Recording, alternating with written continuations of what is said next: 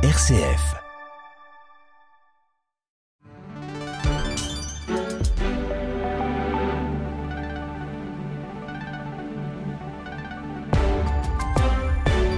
RCF, il est 19h. Le journal Jean-Baptiste Labeur. Bonsoir à toutes et à tous. Les inondations records dans le Pas-de-Calais, près de 150 écoles fermées, des routes coupées, des centaines d'habitants évacués. On fera le point dans un instant. Israël exclut tout cessez-le-feu après un mois de guerre contre le Hamas. Médecins sans frontières estiment pourtant vital un cessez-le-feu à Gaza. Le réseau social TikTok présente des dangers pour la santé mentale des jeunes. C'est la conclusion de deux études d'Amnesty International publiées aujourd'hui. Et puis après Paris 2024, la France vise les Jeux Olympiques d'hiver 2030. Candidature dévoilée par les deux présidents de région PACA et Auvergne-Rhône-Alpes aujourd'hui.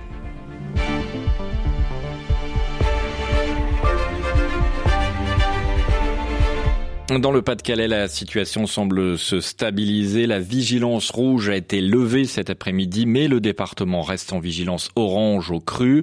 Une soixantaine de communes autour de Boulogne-sur-Mer sont touchées par ces crues records, avec notamment de nombreux axes coupés. On fait le point ce soir avec Martin Pinguet d'RCF Nord-de-France. Les pics de crue sont passés dans l'arrière-pays de Boulogne-sur-Mer et Saint-Omer, mais l'eau est toujours partout. Les crues exceptionnelles de ces dernières 48 heures ont causé la fermeture des établissements scolaires de 69 communes du Pas-de-Calais. Des villages sont toujours coupés du monde par la montée des eaux, comme à Edignel-les-Boulogne.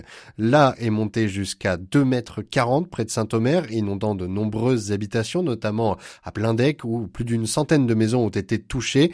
Au total, plus de 300 pompiers sont mobilisés depuis lundi sur tout le département. Ils ont enregistré 135 interventions rien que ce matin. La préfecture du Pas-de-Calais dénombre 7 blessés légers pour l'instant. De nombreuses routes départementales et voies de chemin de fer sont également toujours coupées ou fermées. Depuis 16 heures, l'alerte rouge crue est donc levée. Les niveaux baissent sensiblement, mais la situation reste très précaire. 4 cours d'eau sont toujours sous haute surveillance. La Liane, la M et la Canche. De nouvelles averses conséquentes sont attendues jeudi et vendredi. Et en Normandie et en Bretagne, cette fois environ 62 000 foyers étaient toujours privés d'électricité ce matin, selon le dernier bilan d'Enedis, près d'une semaine après le passage de la tempête Ciaran. Le ministre de l'Éducation, Gabriel Attal, souhaite qu'une procédure disciplinaire soit lancée contre l'ancienne rectrice de Versailles, et cela suite au suicide en septembre dernier à Poissy du jeune Nicolas, un adolescent victime de harcèlement scolaire.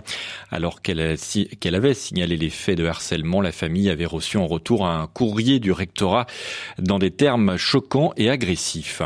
Au Sénat, l'examen de l'article 3 du projet de loi immigration repoussé dans l'attente d'un compromis, décalage de 24 heures au moins. Cet article vise à des régularisations de travailleurs sans papier dans les métiers en tension, mesure phare du gouvernement sur laquelle les sénateurs de droite et du centre restent divisés.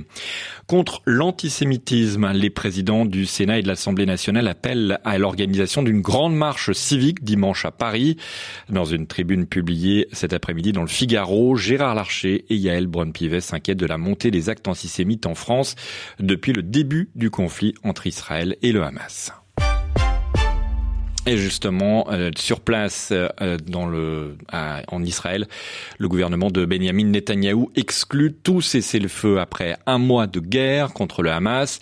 Malgré les appels répétés à une trêve humanitaire à Gaza et un bilan de plus de 10 300 morts selon le mouvement islamiste palestinien, l'armée israélienne, elle poursuit ses opérations aériennes et au sol. Des dizaines de Palestiniens ont également fui aujourd'hui le nord de la bande de Gaza pour se rendre dans le sud.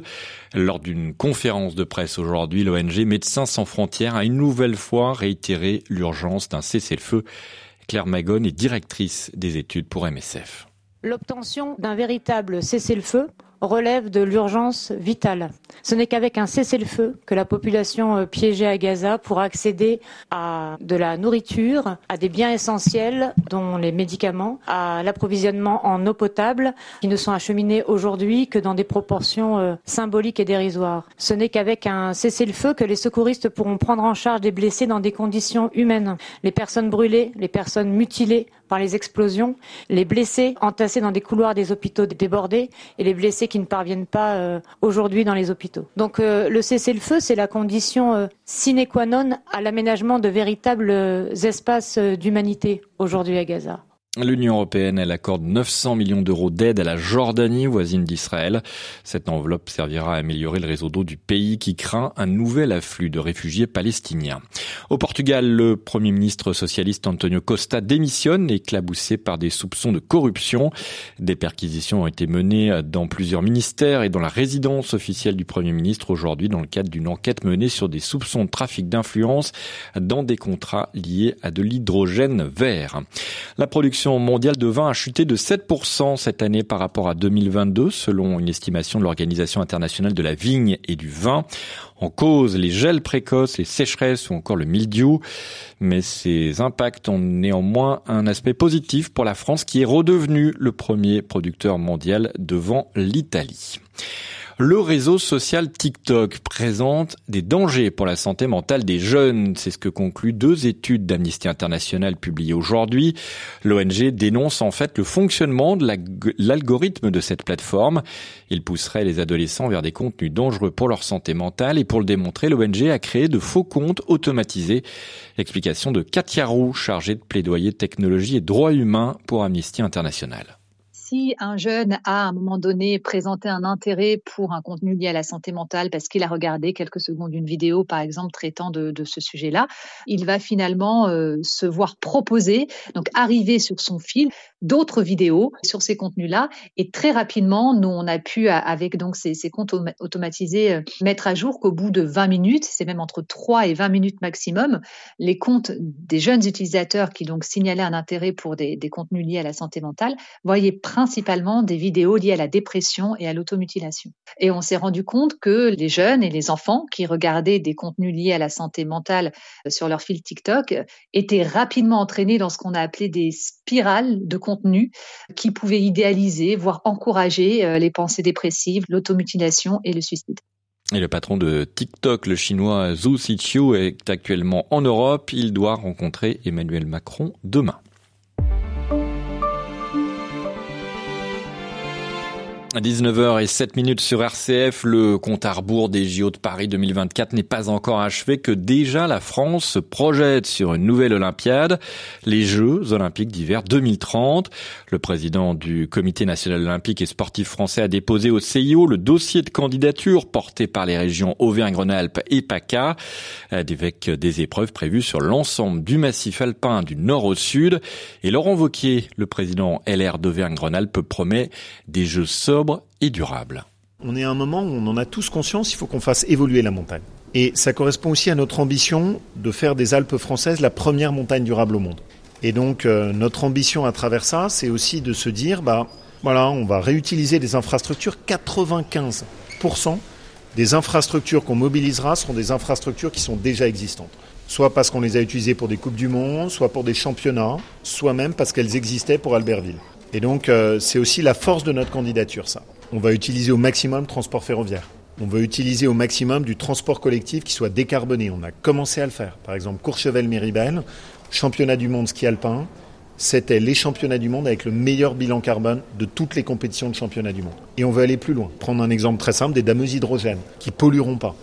Une candidature qui ne fait en tout cas pas l'unanimité avec déjà des oppositions, des jeux durables. Fiona Mill, présidente de l'association Mountain Wilderness France, n'y croit pas. Surtout quand on entend que les annonces, c'est on va mettre quelques panneaux photovoltaïques, on va mettre des dameuses à hydrogène. En fait, on est encore dans une optique de on pense les JO comme avant, mais on cherche juste à atténuer les impacts. Et moi, je me pose vraiment la question de la durabilité en 2030 quand on parle de Jeux Olympiques d'hiver. Donc, on va faire rêver des générations sur le fait de pouvoir skier, de dévaler des pentes, alors qu'au même moment, on va avoir dans nos départements des stations qui ferment et une activité ski qui va être de plus en plus réservé à une clientèle réduite. Donc même d'un point de vue imaginaire, la durabilité, elle est très très courte. La décision du Comité international olympique sera rendue d'ici la fin de l'année 2024. La Suède et la Suisse sont aussi candidates pour ces Jeux de 2030. Du football avec la Ligue des Champions ce soir, match haute surveillance en Italie entre le Milan AC et le Paris Saint-Germain. Hier, des heurts entre des groupes de supporters ont fait un blessé côté parisien. Les évêques de France réunis à Lourdes ont écrit aux jeunes pour les encourager dans leur foi après les Journées mondiales de la jeunesse l'été dernier. Il y avait près de 45 000 Français à Lisbonne. Les évêques expriment leur admiration pour cet engagement dans l'Église et la société. Ils les invitent aussi à ne pas se décourager malgré tout ce qui suscite angoisse, colère et incompréhension. Monseigneur Guillaume de Lille, évêque auxiliaire de Meaux et président du Conseil pour la pastorale des jeunes. On a voulu leur dire simplement qu'ils sont pleins d'espérance et qu'il faut qu'ils aillent de l'avant, qu'ils n'aient pas peur d'annoncer leur foi, de la partager, de la communiquer, de la déployer dans leur lieu de vie, dans leur lieu de travail, dans leur paroisse, mais aussi auprès de tous ceux qui ne connaissent pas Jésus. Je pense qu'ils ont un attachement à l'Église, à la suite du Christ ensemble. Je pense qu'ils ont compris une chose fondamentale, c'est qu'on ne peut pas être chrétien tout seul, qu'on est chrétien ensemble, et ils ont saisi combien le pape faisait cette unité-là. Alors bien sûr, ils ne sont pas tous satisfaits, ils ont des questions, ils ont du mal à tenir l'unité, mais c'est aussi une unité dans la diversité et de leur charisme, de leurs origines, de leur parcours à chacun, et c'est ça qui fait la beauté de l'Église. Et à la fin d'un message diffusé aussi en vidéo sur les réseaux sociaux, les évêques de France appellent les jeunes à être aussi des missionnaires. La saison des prix littéraires se termine. Jean-Baptiste Andrea a remporté aujourd'hui le prix Goncourt 2023 pour son livre « Veillez sur elle » aux éditions L'Iconoclaste. Une fresque mêlant l'histoire de l'Italie fasciste, un amour contrarié et la passion pour l'art. C'est le 4e roman de cet auteur âgé de 52 ans. Le prix Renaudot 2023 a lui été décerné à Anne Scott, 58 ans, pour son roman « Les Insolents » chez Calman Lévy. Et puis cette information va sans doute intéresser les amateurs et les collectionneurs de timbres. Une nouvelle Marianne pour les timbres français dévoilée aujourd'hui. Un visage symbolisant la transition écologique qui ornera les timbres d'usage courant à partir du 13 novembre prochain.